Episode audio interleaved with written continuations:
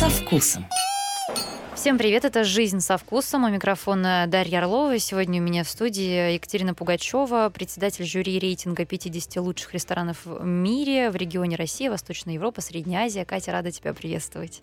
А, добрый день, Даша. Добрый день всем. Я бы хотела, чтобы ты стала э, таким перманентным э, гостем в моей студии, потому что э, я, ну, наверное, странный человек, но в отличие от многих э, гастрономических, э, мне сложно себя причислить к экспертам, ну, людям э, недалеким от гастрономической жизни, я не хочу концентрироваться только на внутреннем рынке и, знаешь, из эфира в эфир говорить только о том, какие рестораны открываются в Москве и что мы теперь будем делать с нашим локальным продуктом. Конечно, мы об этом тоже э, будем говорить, но все-таки вот ты остаешься для меня этим окном в мир, а, через который мы можем наблюдать за гастрономической мировой жизнью. Это очень важно, поскольку я уверена, что однажды мы вернемся а, на этот путь, и ни в коем случае нельзя пропустить каких-то очень важных э, вех в развитии.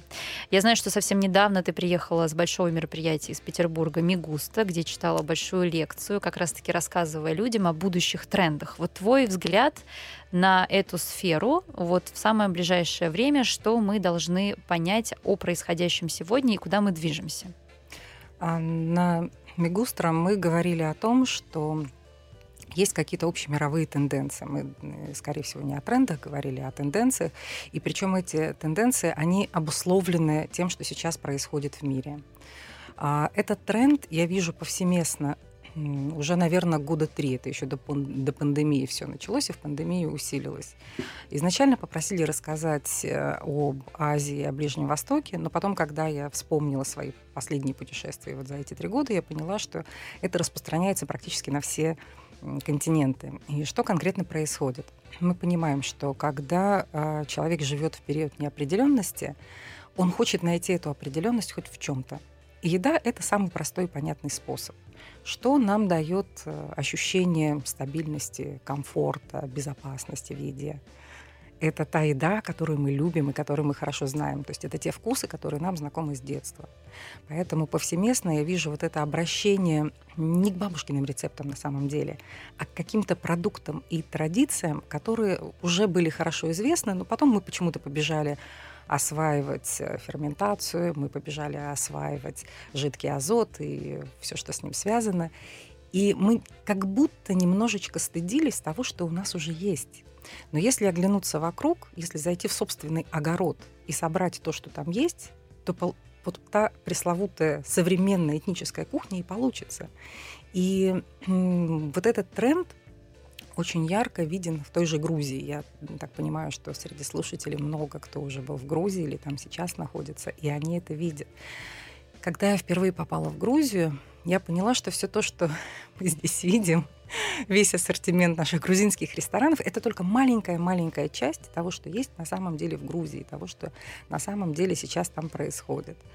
И по сути, а, та еда, которую мы там привыкли есть с детства, но немножечко по-современному исполнена, это и есть основной такой сейчас а, мировой тренд. Это будет подаваться на другой посуде. А это будет подаваться в другом интерьере. Люди будут приходить не только, чтобы быстренько-быстренько там съесть свои хинкали э, или хачапури, но и для того, чтобы пообщаться для того, чтобы узнать что-то новое, для того, чтобы, возможно, съесть там лучший лобби в своей жизни. А, это как бы первая такая веточка, и мы это видим, э, этого очень много в Перу, мы видим э, в наших а, бывших республиках Советского Союза, и на Ближнем Востоке это происходит. А следующий тренд, он такой, он, он вытекает, мы по ступенечкам пойдем, да, это вот такая база. А следующий тренд, это когда ты берешь уже очень известные блюда, любимые, известные рецепты, а, смотришь на них и говоришь себе, вот здесь есть грецкий орех. Он у нас растет. Но у нас также растет и миндаль. А почему бы мне не заменить, например, в сациве а, грецкий орех миндалем? А что получится? А, или традиционно, например, для этого блюда используют специи севера страны, вот если там про индийскую кухню говорим. А что, если я это сделаю с южными специями? То есть я возьму тот же самый рецепт Возьмите те же самые продукты или те продукты, которые у меня есть под рукой, потому что это все равно локальная кухня, она и будет локальная этническая кухня, правильно? Угу. Но я сделаю, введу небольшие изменения. Вот такое будет небольшое хулиганство. И такие рестораны мы тоже видим. Их достаточно много появляется. И вот такой вот, что если я вот выйду во двор и вот соберу из того, что было, и добавлю традиционные какие-то еще ингредиенты. А я летела сейчас в Европу через Стамбул, но мы понимаем реалии сегодняшнего дня. А, всегда, когда лечу через Стамбул или через Дубай, останавливаюсь там, чтобы еще зайти в новый ресторан. И, наконец-то, я попала в ресторан Ахесте, куда не получалось у меня, к сожалению, попасть. И вот как раз это вот такой вот новый традиционный подход. Современный, абсолютно современный интерьер. Нет никаких э, излишних элементов дизайна. То есть там просто такой необработанный кирпич, небольшие столики с э, белыми скатертями. Ну и, собственно, вот весь интерьер. И вечером ставят там э, свечки с живым огнем. А дальше они готовят традиционные вещи, там рис какой-нибудь, э, или баклажан, или традиционный десерт, к сожалению, забыла, как он называется. И, ну, кто был в Турции, наверняка помнит, из манной крупы. Угу. Я поняла. Да, да, да. Но они туда добавляют еще, еще что-то, вот, эм, э, что традиционно туда не входило. То есть, с одной стороны, ты получаешь узнаваемый вкус, но с другой стороны, этот вкус уже более современный, более интересный и более яркий. Со Стамбулом вообще интересная история. Я бы хотела, чтобы мы здесь э, чуть остановились. Э, город стал центром притяжения на прошлой неделе, особенно uh-huh. в связи с выступлением Земфиры. А, и многие туда москвичи поехали из Питера, ребята. И ведь они получили звезды свои первые Мишлен в Стамбуле. Да, Мне 1, только один вопрос, 11 а что так поздно? Почему только что Мишлен туда пришел? Ну, давайте вспомним опять, как э, долго Мишлен приходил в Москву. Как вот долго это, кстати, меня в меньшей степени удивляет. Ну, да, в Дубае тоже шел Мишлен очень долго, потому что Мишлен — это такая достаточно неповоротливая, скажем, организация, потому что у них есть некий протокол, которым они следуют. И для того, чтобы прийти, должно сложиться очень много всего. Помимо того, что должны договориться о цене, и, как мы понимаем, она в каждом регионе будет своя, а опять же, по заявлению Гвенделя Полинека, те инспектора, которые начинают работать сильно заранее до объявления первых звезд, они должны увидеть, что в этом регионе есть развитие, что то, что было год назад, и то, что есть сейчас, это небо и земля. Они должны увидеть, что есть продукт. Они должны увидеть, что есть э, большое количество шеф-поваров, у которых хорошая база, у которых все нормально с креативом, у которых все нормально с такой самоидентификацией, да, что они могут все, что они представляют об этом мире, что они это могут выразить э, через ту еду, которую они предлагают. И они должны увидеть, что это не копирование, скажем, каких-то образцов западных, особенно когда мы говорим про вот новые такие регионы, а что действительно есть самобытная кухня. А, на самом деле, я, честно говоря, не так давно узнала, что э, Мишлен приходит в Стамбул. Ну, может быть, там года за два до того, как вот это все в итоге случилось. Но обычно этот э, процесс, он занимает реально годы. Вот с того момента, как Мишлен стал рассматривать какой-то регион и до момента вручения звезд. А, вы смотрели? Ты знаешь, э, я была в Стамбуле э, в прошлом январе, и у меня были брони и в Микла, и в Неолокал, и я сейчас уже вижу, что они получили uh-huh. звезды, эти рестораны. Ты знаешь, я сняла эти брони, а, потому что что-то как-то так складывалось, что мы каждый вечер в итоге оказывались в совершенно фантастическом ресторанчике, который не вошел ни в один э, там, да, рейтинг и так далее. Это просто вот местные э, с комфортной едой ресторанчики, вот прямо которых ты описала сейчас очень четко. Я прям даже себе визуализировала вот эти все блюда, там условно какой-нибудь вот знаменитый стамбульский сибас, да, босфорский, ты его берешь, они его начиняют какими-то классными местными специями, и это просто бомба. И ты вот проводишь этот вечер с таким удовольствием вот в этом no-name фактически заведении, И вот у меня даже там не возникло такого жгучего желания и потребности, правда, тогда мы еще не знали, что вернуться туда будет намного сложнее. Может быть, я всходила бы все-таки в этот Мишлен а, будущий. Но вот даже не возникло желания ходить в какие-то дорогие, вот, да, фешенебельные рестораны, потому что вот буквально у каждого подъезда, у каждого дома россыпи вот этих вот э, кафешек, э, в которых ты с удовольствием всей семьей можешь провести время. Наверное, вот это-то и отличает любую гастрономию в любой стране, которая достойна Мишлена и самых э, высоких наград, потому что есть вот эта вот уже культура и она распространяется на все, и на маленькие какие-то лавки с э, дёнером, и на небольшие ресторанчики с комфортной едой, и в том числе есть высокая кухня. То есть есть все. А, смотри, для того, чтобы появилось все, должно сложиться несколько условий. Вот мы уже сказали, что обязательно должна быть база в виде традиционной кухни, которые не стесняются, и которые там во всей красе, и которые уже готовятся с учетом современных требований, современного запроса, и подается так, без лупка. А должна быть следующая ступенька, когда ты начинаешь переосмысливать то, что происходит, ты начинаешь использовать локальные же продукты, но немножко по-другому, как это было в традиционных рецептах. И есть следующая ступенька, вот те рестораны, которые ты упомянула, и Микла, и Неолокаль, и сейчас это э, Турк Фатих Тутах, да, это, это рестораны уже высокой кухни, когда ты очень м, хорошо разбираешься в своей кухне, и когда ты владеешь базовыми техниками, и когда у тебя все в порядке с креативом, ты уже идешь дальше, и ты уже показываешь вот, этой, вот этот продукт и свои традиции а, так, что они действительно достойны звезд. То есть это уже становится ресторан, куда ты абсолютно осмысленно приходишь для того, чтобы получить какие-то новые смыслы. Угу. Но если бы не было этих ресторанов, все, что ниже, оно бы тоже не получало развития. То есть это такой э, процесс взаимного движения навстречу друг другу. Потому что когда ты не прошел от самого простого к самому сложному, ну, тебе, тебе невозможно абсолютно, двигаться. Абсолютно. Да, об, но, этом, об этом я и говорю. Но если ты, находясь в самом начале своем пути, не понимаешь, куда ты можешь прийти, ты можешь в какой-то момент просто остановиться.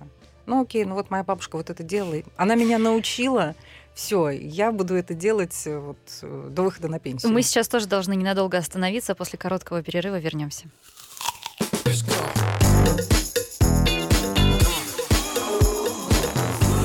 Жизнь со вкусом.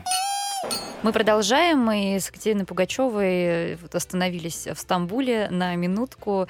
А, как раз-таки говорили о том, что все связано, да, и вот эти вот э, знаменитые на весь э, мир, а, там, не знаю, какие-то небольшие местечки, лавки буквально на рыбном рынке Стамбула, где они готовят свою рыбную шаурму так, как Лаканты как там он, еще как есть. он называет, как называется, а... вылетело из головы балык и кмек, вот Нет, с, каракой? С, с рыбой, который? которая шаурма. Ну, по-моему, вот. я примерно правильно произнесла, что все вылетело из головы. Я думала, ты про районы говоришь. И какие-то супер, э, да, сейчас модные рестораны, которые совсем недавно вошли в красный гид Мишлен, что одно без другого не существует.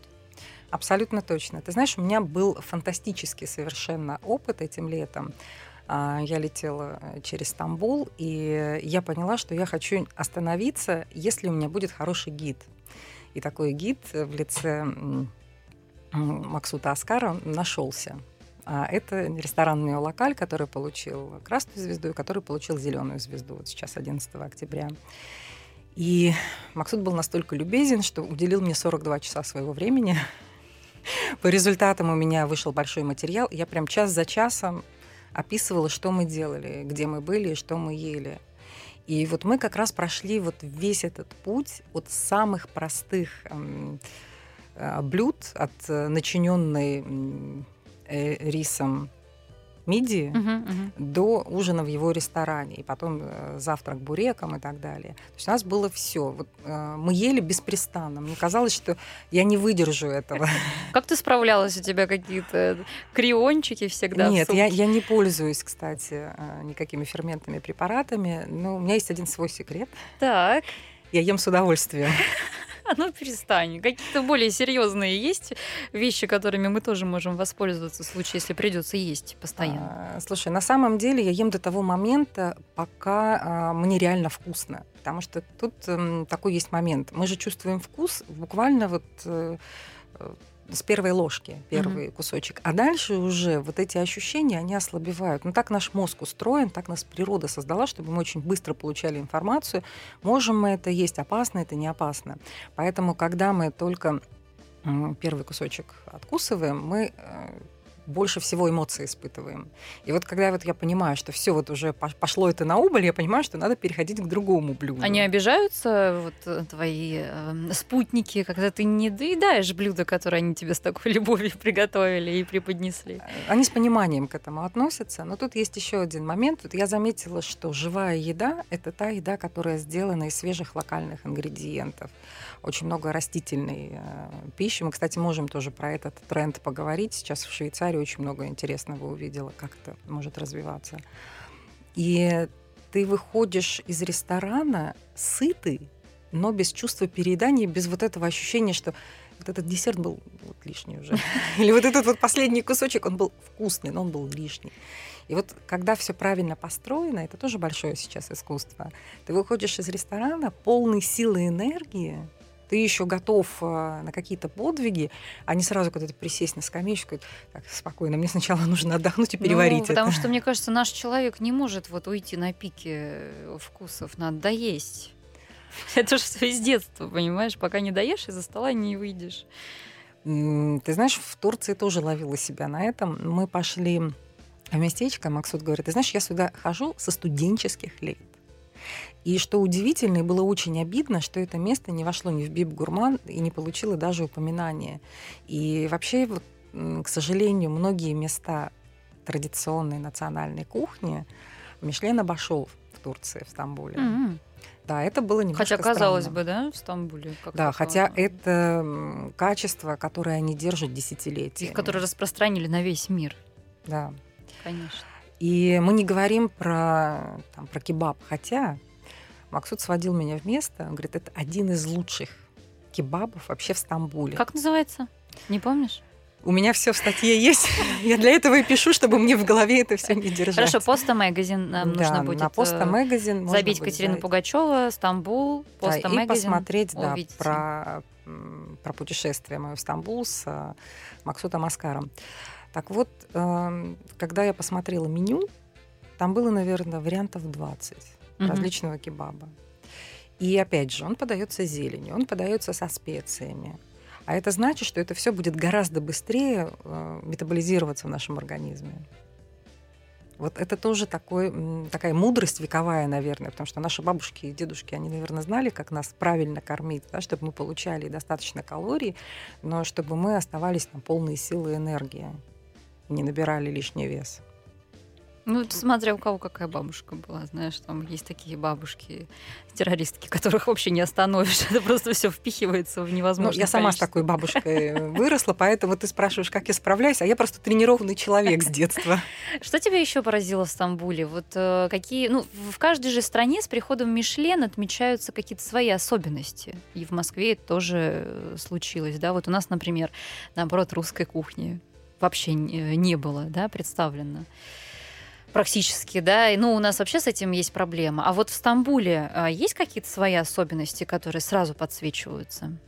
Знаешь, я не заметила ничего такого, что вот я с чем была бы прям сильно не согласна. Конечно, каждая гастрономическая тусовка региональная, она лучше знает ситуацию изнутри.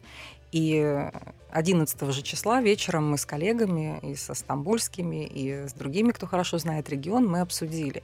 И там были, конечно, странности. Но вот первую я уже упомянула о том, что, например, самые интересные рестораны... Вот давай про Лаканту я тебе сейчас быстренько uh-huh, расскажу, uh-huh. что это такое. Как Максут мне объяснял. Традиционно, если мужчина где-то работает, то ест он, как правило, дома. Он приходит домой, и его ждет э, традиционный какой-нибудь э, обед – такой достаточно сытный, разнообразный. Но э, поскольку город рос, не всегда была возможность вернуться домой пообедать. И появились вот эти локанты, такие столовые, по сути. Они сейчас выглядят как столовые, а, где ты мог поесть именно домашнюю еду. Вот ровно то, чтобы тебе приготовила бы мама, приготовила бы жена. И как мы походили по несколько таким заведениям, и там действительно это вот ну, такое мастерство. Вот представь самую там лучшую бабушку в мире, которая готовит так, что ты просто отказаться от этого не можешь. Вот там такой уровень. И было очень странно, что они это не оценили. Ведь когда приходит Мишлен в новый регион, а, он же понимает, что, например, э, в, в той же Азии там очень силен стритфуд. И ты не можешь пройти мимо этого гастрономического феномена. Но и в каждой стране он будет свой. Вот в Турции вот он такой. И уж можно было пройти так э, основательно. Может, они посчитали, что это не для туристов? А это как раз-то, кстати, для туристов. Вот те э, рестораны, в которых мы были, там не только местные. Местные, конечно, понимают, про что это. Местные понимают какой- какой-то вкус, да. А, но турист же тоже хочет поесть что-то традиционного и традиционно вкусного и понятного. А там еще в чем прелесть, как в нормальной столовой – ты подходишь к витрине, а там тебе, пожалуйста, все лежит, и ты говоришь, а мне, пожалуйста, вот это, вот это, вот это. Пальцем показала, тебе положили. То есть тут сюрпризов-то нет. Угу. Ты четко понимаешь, что это баклажан, или это мидбол, или еще что-нибудь. Очень, кстати, были интересные десерты а, из а, нетрадиционных продуктов. Там десерты с томата, десерты с тыквы. А как ты считаешь, в Стамбуле все-таки пытаются адаптировать под, э, ну вот европейского, так скажем, э, гостя кухню или нет? Ну, конечно, в каких-то местах э, пытаются адаптировать. Если мы говорим про вот этот традиционный пласт, то там все как было, там веками, наверное, ничего не меняется особо. А есть рестораны, которые хотя бы внешне хотят соответствовать. Но тот же там, неолокаль. Ты понимаешь, что это современный ресторан высокой кухни. У него есть все элементы этого. И кухня при всем при этом, ну в чем, в чем она вот может быть адаптирована? Только, наверное, там в элементах подачи, в каких-то технологиях, потому что используется много всего. То есть это не только традиционные методы. Продукт традиционный, вкус традиционный. Какой-то из стамбульских шефов, может, ты мне сейчас подскажешь, а, известен на весь мир тем, что он, во-первых, готовит только из местных фермерских продуктов и еще и собирает а, со всех вот регионов Турции вот эти вот ну, во-первых, местные, это, да? Это, это тот же э, Максут, угу. потому что он давно этим занимается. И сейчас вернулся в Турцию. Долгое время он проработал в Бангкоке. Это Фатих Тутах. Его называют э, турецким Алексом Аталой. Вот как раз за то, что он едет в регионы, изучает кулинарные традиции местные, и дальше их переводит уже на современный гастрономический язык. И он делает реально высокую кухню. То есть по виду, по подаче ты смотришь, и ты понимаешь, что это прям вау, это вот очень достойный ресторан. Он получил сейчас две звезды Мишлен. А три никто не получил? Три никто не получил. Ну, ну, первый раз, когда гид заходит, он, наверное, вообще не, не, не делает сейчас три звезды. А, ну, не совсем так. В Корее было по-другому. Это тоже вызвало очень много вопросов. И вообще вся эта история с тремя звездами, она немножечко спорная, может быть, как мы понимаем. Но мы сейчас не об этом говорим, mm-hmm. да? А, опять же, про адаптацию. Вот тем и хороши вот эти все регионы, которые раньше не были обласканы вниманием с точки зрения знаешь, там, гастрономических рейтингов и премий и так далее, гидов, тем, что они сохранили свою аутентичность. И вот как, как я начала сегодняшний наш разговор с того, что там э, делают то, что всегда делали, а дальше там сейчас есть такой апгрейд, и там вот все три ступеньки – и есть уже такая высшая реализация вот этой национальной кухни. Это интересная особенность. Друзья, я хочу вам напомнить о том, что а, то, что вы слышите сейчас в моей программе, это совершенно уникальные знания. Таких экспертов, как Катя Пугачева, в мире всего несколько человек. А, поэтому я, конечно, вам делаю огромный подарок. Приглашаю Катерину в свою студию. И кто а, пропустит этот выпуск или захочет прослушать еще раз, а, вы можете это сделать а, сразу после эфира на нашем сайте mosfm.com и также на наших подкастных площадках. А мы скоро вернемся.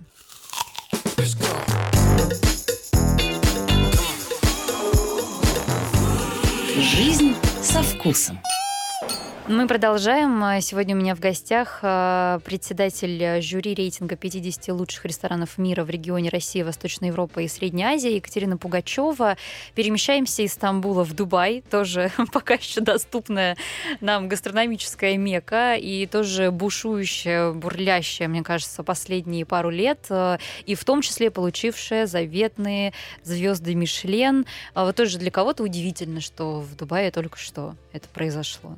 Ты считаешь, что все планомерно, да, развивалось и все вовремя случилось. А, вот ты правильно сказала, что последние два года развивается Дубай. То есть до этого был определенный запрос. Он и сейчас остается.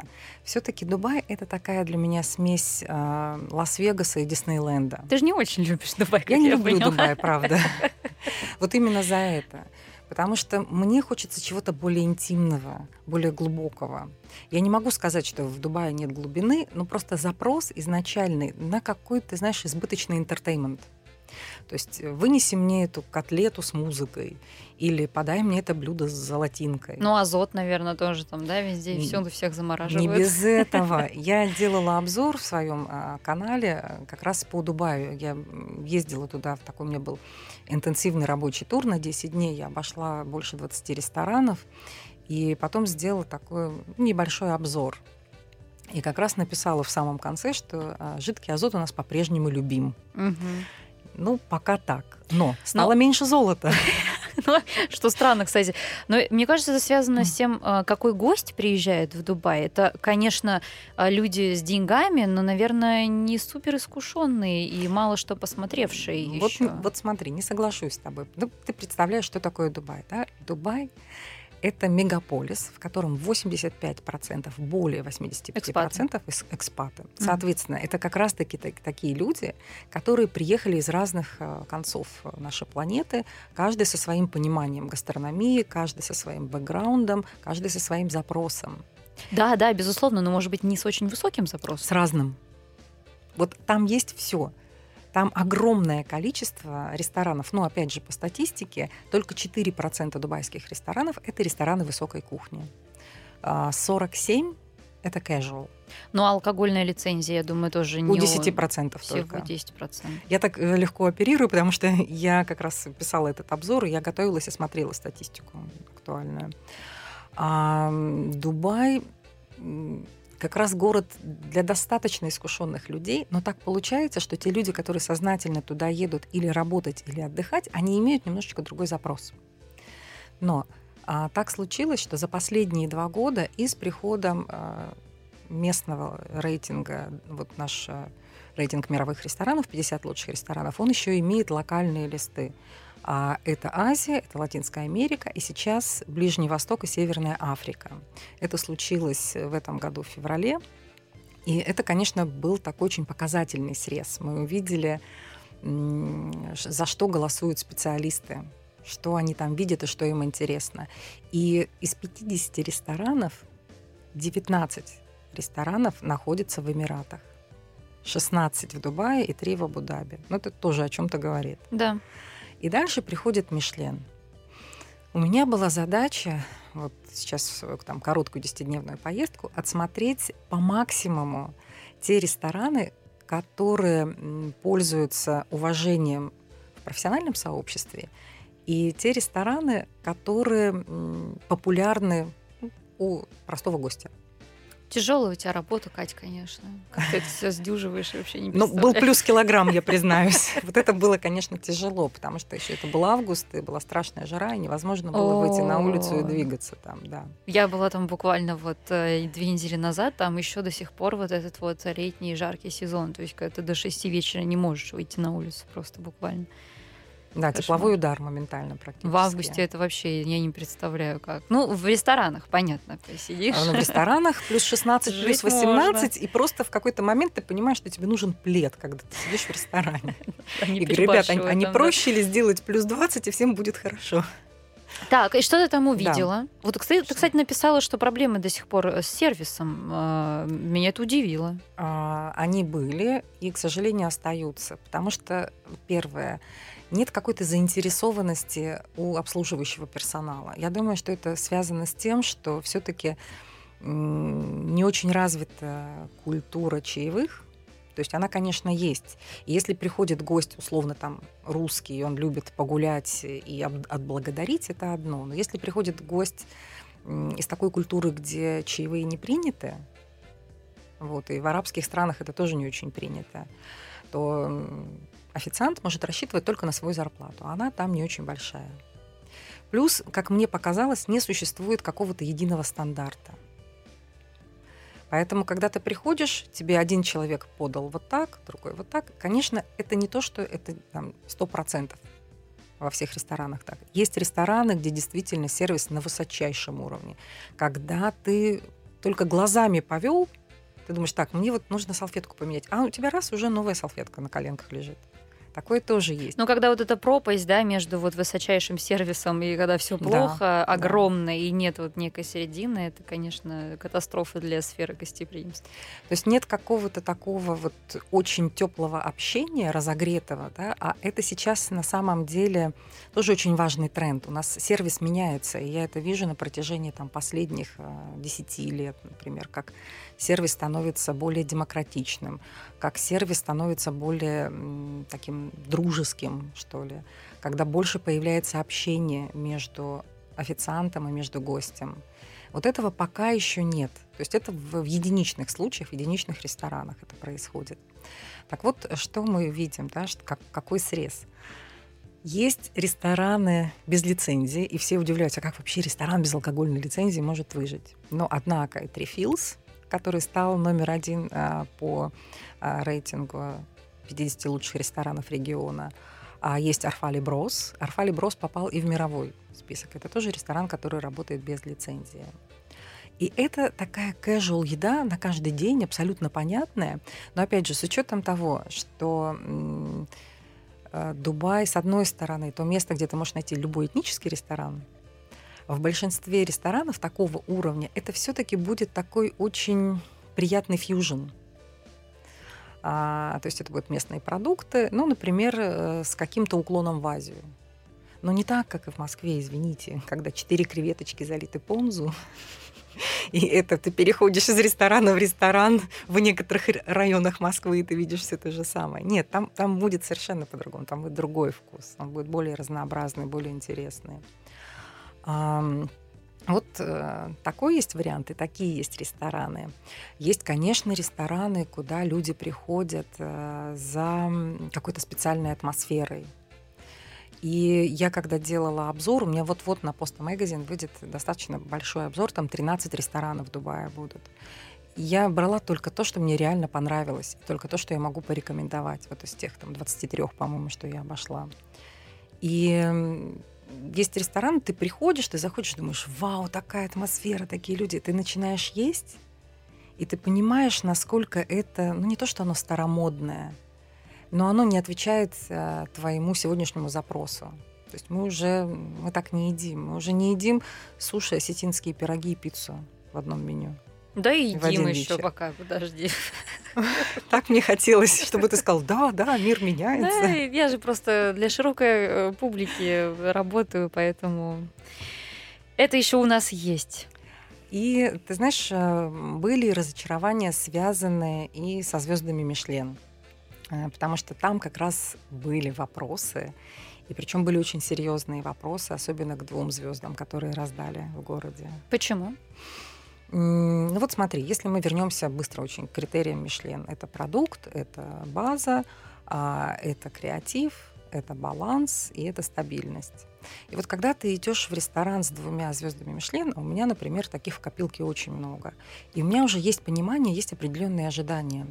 И я прихожу в ресторан, где, э, ну, так себе сервис, хотя это очень дорогой ресторан и находится в очень статусном месте. И э, вот как Амьюз Буш, ты, тоже ждешь уже какого-то такого начала, которое тебя настроит на весь ужин. А тебе приносят э, маленький кусочек э, хлеба, а там э, томатная сальса на нем. Я могу ожидать такую закуску в ресторане casual, в ресторане повседневной кухни. Но когда я прихожу в две звезды Мишлен, да, и мы уже говорим, что креативность и то, как шеф выражает свою индивидуальность через свои блюда, э, очень важный элемент – мишленовского ресторана, особенно там, с двумя звездами и больше. И дальше все, что я вижу на тарелке, это традиционная итальянская еда, причем она не лучшего качества. На следующий день мы были в другом итальянском ресторане, тоже со звездой Мишлен. И там ожидание и реальность совпали на 100%. И такое было ощущение какого-то, знаешь, ну, небольшого обмана. Я дал этому ресторану свое имя, и этого достаточно. Но на самом деле нет, потому что туда приходят не для того, чтобы сказать, а я был там у этого звездного шефа и поставить галочку. Ты приходишь в ресторан для того, чтобы получить удовольствие, для того, чтобы испытать какие-то эмоции, для того, чтобы понять, что вот это ты больше ни в каком другом ресторане не попробуешь. А когда тебе приносят тирамису, тирамису, Помнишь, как, о чем говорят мужчины, когда он синий квадрат э, на желтом треугольнике или что-то такое? Фламбе. Да? Ну вот, слушай, у нас же некоторые российские рестораторы тоже там э, имеют бизнес э, в том регионе. Вот была ли ты, например, у Аркадия Новикова? Э, или нет? Я проходила э, мимо стенда, на котором было написано «Скоро открытие Новиков кафе». Вот кто может научить, понимаешь, сервис той эклектики знаменитой московской, так это...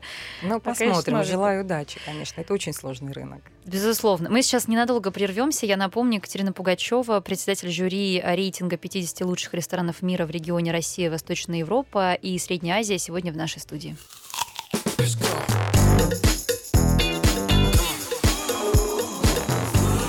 Жизнь со вкусом. Мы продолжаем. Екатерина Пугачева сегодня у нас в студии. А, мы еще хотели с тобой поговорить про сервисы. Ты отчасти уже начала об этом говорить, когда мы, возвращаясь в Дубай ненадолго. А, какие сейчас проблемы с сервисом вообще в мире происходят? Или все как-то так за последние 10-15 лет более-менее выровнялись? Ну, то есть вот нет на карте мира сейчас такой страны, с более-менее развитой гастрономической uh-huh. культурой а, и открытой для туриста, где ты вот приезжаешь, и ты прям вот, ну, в какую-то катастрофу попадаешь? Или все еще э, есть вот эти неровности? Ну, смотри, сервис это все-таки такая э, неотъемлемая часть нашей жизни, и она связана с теми событиями, которые у нас постоянно происходят, да, с тем, что жизнь меняется, мы меняемся, и, соответственно, мы по-другому общаемся. А сервис это во многом про общение. Вот мы тут разбирали элементы сервиса. А, это вот все от первого контакта, от твоего первого звонка, захода э, там, в Инстаграм или на твой сайт, и до того момента, как ты рассчитался и выходишь из ресторана, это все элементы сервиса, все, что связано с пребыванием ресторана. И тоже долго мы обсуждали, например, с, вот, ресторан – это еда, и сервис, да, и сервис как э, некая надстройка небольшая, или это все-таки равноправные такие части твоего э, опыта? Ресторана? Равноправные, конечно. Да, да, да. да. И, вот, и вот многие считают, что это 50 на 50. О, это, это уже настолько мы должны быть в космосе, чтобы только еда. Мне кажется, этого нигде пока нет. Но даже если у нас формат шеф-стейбла, где у тебя практически э, нет официантов, а ты все время общаешься с шефом, это тоже сервис. Это просто другой формат сервиса. И я недавно прошла очень интересный курс в Киотском университете как раз про новые перспективы сервиса. Ну и японцы, поскольку это не профильная вещь, это университет, и они рассматривали сервисы с точки зрения ученых, с точки зрения науки. И они там э, привели огромное количество различных концепций, в том числе философских начиная там с 18 века и заканчивая там э, Бурдью и так далее. И вот они говорят, что все, что происходит в ресторане, по сути, любой твой разговор э, с э, гостем, это тоже элемент сервиса. И вот что я вижу, что сейчас очень сильно изменился запрос. Сейчас э, изменился гость, это мы говорим про любой ресторан. Ну вот в России это хорошо очень видно. Мы же стали так активно путешествовать не так давно. Соответственно, э, путешествие что нам дает? Оно расширяет очень сильно наш горизонт. И если раньше мы э, очень традиционные вещи ели, и почему тяжело двигалась наша индустрия? Потому что гость хотел все время одного и того же. Ты ему предлагаешь что-то другое, он говорит, нет-нет-нет, мне, пожалуйста, вот там э, котлетку с картошкой, пожалуйста. Мальчик, мальчик, принеси котлетку, да-да-да. Да, а вот что-то такое, вот это все, это вот ваша высокая кухня, это все не про нас. А, но как только человек начинает путешествовать, больше видеть, больше пробовать, он уже готов попробовать что-то новое. Соответственно, у него появляется вот этот новый запрос. Потом э, гость, помимо того, что он путешествует, вот ты заметила, что у нас какой-то гигантский скачок в самообразовании произошел. Соответственно, ты, например, айтишник, но при этом то есть, ходил на курсы сомелье, да? а ты научился готовить ну, хотя бы завтраки, все что угодно. Онлайн, офлайн, у тебя уровень общее образования в разных областях очень сильно повысился. Это мы говорим про гостя. Но будет большим заблуждением считать, что это только с гостем происходит. Ведь те люди, которые работают в ресторане, они проходят тот же самый путь. И если ra- раньше разница между гостем и официантом была колоссальная, и гость считал, что ну это подай, принеси, и тебе ставили блюдо, объявляли там, карпаччо из ананаса и уходили то сейчас тебе подробно объясняют, что это за блюдо, тебе улыбаются больше, с тобой ведут еще какие-то дополнительные разговоры. И это происходит в ресторанах практически любого уровня. Будь это ресторан такой традиционной еды или ресторан высокой кухни. Угу. Вот, поэтому это такое, опять же, это движение навстречу друг друга. И это очень интересный процесс, потому что после пандемии, когда открылись э, рестораны, вот там, где все было хорошо с сервисом, туда просто невозможно было попасть. Там был биток. Ну, люди соскучились, потому что да, бежали туда. Да, потому что людям хочется вот этого общения, им хочется поделиться своими знаниями. А еще мы так устроены, мы же очень хотим внимания, очень хотим, чтобы нас заметили. Поэтому если только мы разбираемся в вине, мы же должны поговорить с сомелье и высказать свою точку зрения. Понимаешь? Вообще ресторан это великая радость. Я совсем недавно поймала себя на мысли, находясь тоже там э, в одной из стран ближайших к нам, э, когда такое тяжелое было время, знаешь, ну, все в тревоге находятся, в каких-то переживаниях. И вот э, в тот день, когда было особенно тяжело, я вдруг поймала себя на мысли, что у меня есть бронь в стейкхаус, и я буду есть свой любимый рыба, uh-huh. рибай medium well уже буквально через три часа. И ты знаешь, прям как-то стало, правда, хорошо на душе. Сразу, сразу приятно, и сразу как-то это возвращает к жизни. И на такой простой мысли я себя поймала, почему-то занимаясь гастрономической журналистикой профессионально уже давно, впервые подумала о том, что ресторан — это простая радость. Это то, с чего мы начали. Когда э, ты себя чувствуешь нехорошо, тебе нужно вернуться вот в эту зону, где ты точно получишь то, что, то, что ты ожидаешь. Угу. Какой-то знакомый вкус и какой-то очень любимый вкус. Не случайно мы э, имеем этот стереотип киношный, когда главная героиня, которую бросил парень, сидит перед телевизором и ест мороженое. И почему так хорошо себя чувствуем в странах и городах, где гастрономическая среда развита, потому что там мы себя чувствуем в безопасности. Мы знаем, что вот э, как бы ни прошел наш день, мы в любом случае, вот вокруг это жизнь, светятся вот эти вот, э, не знаю, залы, люди ходят, люди сидят, пьют вино, что-то вкусное едят.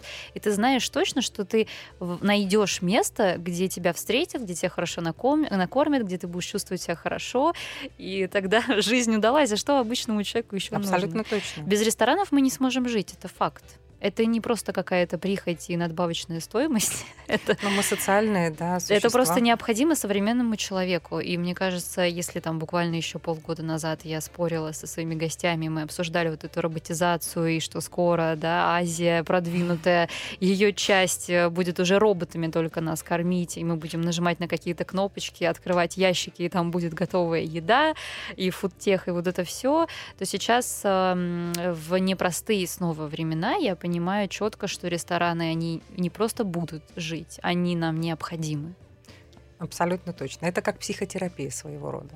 Да. И вот что происходит с сервисом в таком случае? Как он меняется вот сегодня? Ты уже сказала про демократизацию, что вот обращаться... Э, ну, в чем это выражается? Он становится более теплым. Мы переходим на «ты» с Мы не переходим персоналом. на «ты», мы немножечко сокращаем дистанцию с гостем. Конечно, это зависит очень сильно от формата ресторана, потому что если мы говорим про рестораны высокой кухни, куда приходит не столько поесть, а сколько провести время, да, или по особенному случаю, там, конечно, дистанция будет сохраняться. Но как только мы говорим про casual, э, вот я для лекции подбирала картинки, и очень много я увидела картинок, где смеющиеся гости, и прям очень близко к ним стоит официант, и он тоже смеется в ответ. Да? То есть это вот такое уже общение. Это неформальное, неформальное. общение. Да, это может быть рассказана какая-то история из личной жизни. Я сидела в ресторане а, высокой кухни со звездой Мишлен, с авторской кухней, и сомелье рассказывала такие байки интересные. Вот что такое еще современный сервис. Но и демократизация иногда, мне кажется, работает уже против нас, потому что вот в какой-то момент с теми же сомелье, как произошло, да, когда они все начали исчезать из московских ресторанов, и даже винные заведения э, перешли на, э, скажем так, на услуги кавистов, но в какой-то момент это прям уже приобрело, знаешь, такое негативное влияние, потому что люди совсем неподготовленные стали выходить в зал. Под, вот, знаешь, под флером вот этой демократизации, uh-huh. что мы все вот, э, мы не снобы винные, мы все про людей. Ну и в какой-то момент у тебя, понимаешь, человек начинает красное вино наливать в бокал, где только что было белое, ты его еще не допил. То есть это все вот к этому привело. И это я говорю сейчас об очень известных заведениях в Москве и именно в винных концепциях. То есть это не какая-то кафешка, вот, у метро Бирюлева, где вина никогда не было. Это э, специализированные заведения. И в какой-то момент они вот с этой демократизацией немножко переборщили. Знаешь, это, на мой взгляд, не демократизация, это немножечко такое вот э, падение уровня профессионализма, потому что демократизация, она в том, чтобы тебе что-то стало доступнее. Но это доступно тоже должно быть на очень высоком профессиональном уровне. Угу. Ну, это безусловно. В Москве у нас с сервисом все в порядке, как ты считаешь? А, где-то да, где-то нет, как везде, собственно. Но я что хочу сказать. Уровень сервиса в Москве очень сильно вырос за последние годы. И я а, сидела в субботу в Аюка, и мне так было приятно, что пришла французская семья и пришла с девочкой лет 10. И я слышала, как с ними общается э, официант. И на прекрасном совершенно английском. Угу. И меня это просто до глубины души поразило, потому что я вспоминаю, как э, раньше официант иностранцам что-то объяснял или говорит, вы можете перевести? Теперь, кстати, в этом ресторане можно и по меню заказать. Да, да, и там, в общем-то, было очень живо в субботу вечером. И совершенно прекрасный у них шеф-сомелье Светлана, Светлана Ламсадзе, моя близкая подруга, и вы получите настоящее удовольствие, если попадете на ее смену. А, она ведь, кстати, знаешь, почему она фантастический сомелье? Она психолог по образованию, она дипломированный психолог. Ну вот то, о чем я говорю, что у нас сейчас а, люди приходят в сервис не потому, что больше их никуда не берут, или не потому, что они бедные студенты, им нужны деньги. Они приходят туда а, уже с каким-то своим очень крутым бэкграундом и они его тоже делают элементом сервиса. А, Катя, у нас буквально одна минута остается. Ты можешь коротко э, рассказать, чего нам ждать? Я имею в виду вот нашу локальную гастрономическую жизнь э, в ближайшие годы, потому что новости тревожат профессиональное сообщество, и мы все переживаем, что мы закроемся, да, как-то обособимся от э, внешнего мира. Это уже происходит не по нашей инициативе. И будет ли развитие, или мы делаем 10 шагов назад? А, знаешь, все очень индивидуально. Тот, кто не потеряет связь э, с остальным миром и кто не будет становиться в позу обиженного ребенка, у того есть шанс идти в ногу со временем и в ногу с остальным миром, я считаю так. Ну как это возможно делать в условиях, когда ну, просто двери закрыты? Это отдельный большой разговор, но это возможно, потому что когда мы, нам кажется, что от нас отвернулся весь мир, на самом деле это не так. И нам не нужен весь мир, нам нужны конкретные люди, которые будут с нами работать, которые будут делиться с нами знания, а мы, соответственно, с ними. Мы э, к чему будем тяготеть? Это Азия сейчас э, в большей степени. Вот э, в какую сторону? Все равно же человек, э, чтобы продолжать идти, как ты говоришь, он должен идти в какую-то сторону.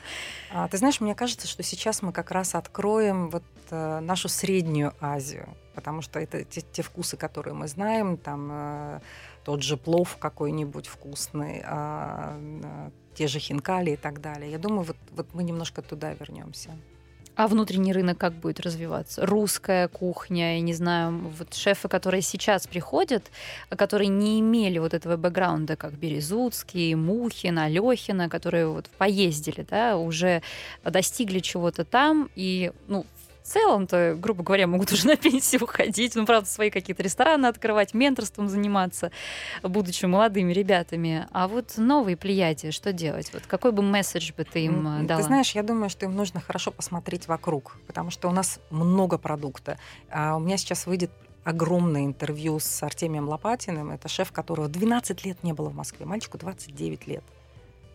Он фантастические вещи говорит, и он с огромным энтузиазмом смотрит э, в будущее и вот-вот откроет ресторан вместе с Лаки. Спасибо тебе, Катя, большое.